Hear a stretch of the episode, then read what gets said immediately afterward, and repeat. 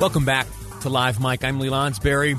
We are into the one o'clock hour now on today's episode of Live Mic. Very grateful to you for tuning in uh, as we march on closer to the weekend and uh, whatever may come.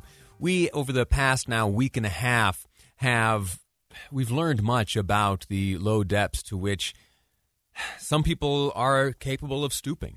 And I'm talking specifically uh, about the behavior put on display at the United States Capitol just last Wednesday. How do we characterize that behavior uh, has been a point of much debate. Uh, Congressman John Curtis just last week, uh, he characterized the events this way. I view this personally as an act of domestic uh, violence and terrorism, and I I think we all have to condemn condemn this, and in the strictest of terms, this is not acceptable. Domestic terrorism.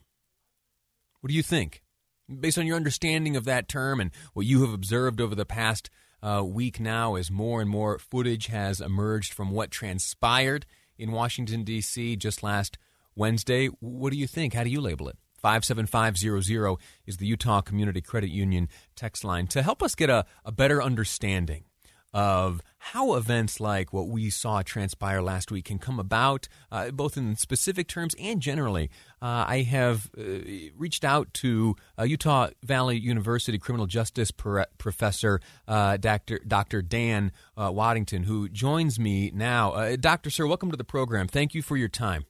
Thank you. you, you have an extensive background. You have in doing work for Homeland Security Uh you have gotten to be very familiar with what is possible here in this country. You have spent uh, years uh, abroad looking at violent extremism. And mm-hmm. I, I, just ask you today, based on, on your background, uh, as you analyze and look at what unfolded just last Wednesday, w- what are your first observations? Well, I would agree with the um, the congressman's statement that what we saw could be characterized as domestic terrorism. One of the problems with using that term, however, is that it's the the definition is somewhat vague and and what and it's actually not actually even a a crime in the state or in the in the United States. Uh, it's not a crime of domestic terrorism, but it is characterized by some things that we saw uh, transpire last week. I, I, guess colloquially, then we'll, we'll, look at the definition. What uh, what what did we see last week that uh, puts it into that colloquial category? Well, um, as I read, there were um, pipe bombs placed around. There were um, the the acts of violence. Whenever you have um, uh, an act of violence to promote an ideology, um, we classify that uh, in the United States, and it's not promoted by a, a foreign entity, uh, then we classify that as uh, domestic terrorism. The issue is is that were all those people at the demonstration domestic terrorists, and absolutely not. I mean, I think that there were individuals uh, who took advantage of that event to promote their ideology in a violent way, and that a lot of people got caught up in uh, in, in the emotion of the event. I think it's a lot like we saw we've seen in some of the uh, Black Lives Matter e- events where you have a lot of people who are promoting a good cause, a good movement to improve um, social justice and uh, reduce racism in the United States, but there are certain radical individuals and groups that take advantage of those events to promote violence and anarchy. And uh, you see that from both the right and the left. In this uh, situation in D.C., we saw some of those right wing extremists take advantage of it to use uh, violence and threat of violence to um, promote uh, their messaging.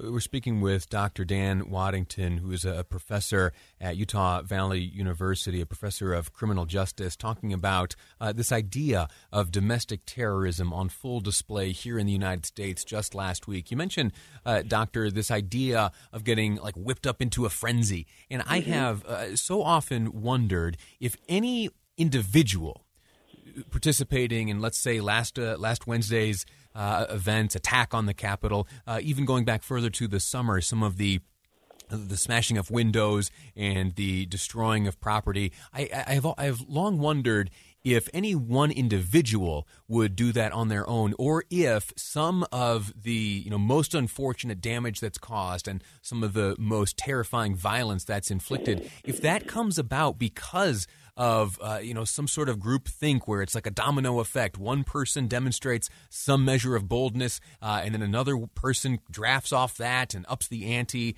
Uh, talk to me about that principle. Yeah, so I, think that's absolutely the case in, in some of these events where you get again caught up in the in the excitement. But I would not classify that as domestic terrorism.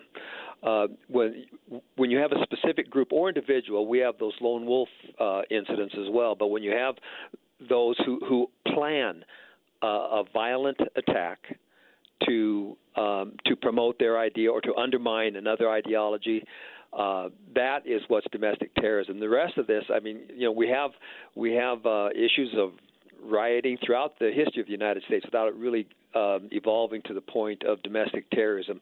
I think there are times when people feel that their voice isn't heard, and uh, and when they get together as a group, and you see some of this um, excitement, some of this, and I think one of the issues that uh, escalated in Washington D.C. was you had the counter narrative show up, and uh, and the, the shouting back and forth, and the anger, and the the counterpoints and counter messaging that was going on, as opposed to um, you know just a group there to support. Uh, uh, President Trump and to see him. I have talked to individuals who were at the Washington D.C. event um, who went, and they said initially it was just like a Fourth of July event, you know, parade and and it, everybody with their flags, and it was, it, and then it just got ugly quickly after the counter messaging started going back and forth, and then um, the uh, a certain group decided to uh, to take it to another level when they they stormed the Capitol. How do you nip in the bud the attitudes that led to what happened last Wednesday? I know that's the billion dollar question, especially yeah, as we march yeah. into this weekend. Uh, but uh, but what can you tell us? Well, I think that it, it, it needs to start. Uh, this is going to sound kind of fundamental, but I, but I, it really does start in the home. I mean, it, it's one of those things where we have to. Uh, parents need to teach their children uh, proper principles, how to how to address uh, frustrations, how to deal with anger, um, how to deal with uh, promoting your ideas in a positive way. Uh, and I think that uh, as a as a uh, police officers need to be better trained in how to deal with these um, social actions. Uh, you know, they their most of their training is re- relates to uh, addressing crime, arresting violators, but not enough training in dealing with this group think, these these this um, uh, these these social actions, and and we're seeing more of that training coming to police. But I think that that needs to be a priority for our police force across the country. Again, we're speaking with uh, Dr. Dan Waddington, criminal justice professor at Utah Valley University. One final question, Doctor, before I let you go. Uh, yeah. you, you, you have your students together. You look at what happened last week. What's the first thing you're teaching them? Um, it, right now, uh, unfortunately, because of the, the pandemic, we're in a situation where it's all online, and so we, we don't have the same type of opportunity to to uh, interact. However, one of the things I've had them do is to discuss uh, and and to share what their thoughts. What is terrorism, and what can we do to address it? I'm letting them. Uh, speak for themselves, let them speak out their own concerns, frustrations, and ideas. And I think that's one of the things that we need to be able to do is have uh, better conversation uh, about these issues and, and how to address them. So that's my my approach right now is to let them talk it out between themselves. Uh, Dr. Waddington, thank you so much for your time. Uh, you bet. You've brought uh, incredible insight to this conversation, very valuable stuff. Thanks again. Let's chat again soon, okay? Very good. Uh, we're going to take a break right now. When we return, we're going to uh, stay on this issue for just a, a few more moments. I'm curious how, how, you think. You heard the professor there say that for his students, an assignment he hands out is a very basic question uh, What do you think about terrorism? How do you define it? And specifically on the domestic front, what does it look like? 57500 Utah Community Credit Union text line. If you would like to accept the assignment from the professor there and weigh in yourself, I'll be anxious to share your thoughts on the air. 57500, the Utah Community Credit Union text line. Quick break back with more on Live Mic. I'm Lee Lonsberry, and this is KSL News Radio.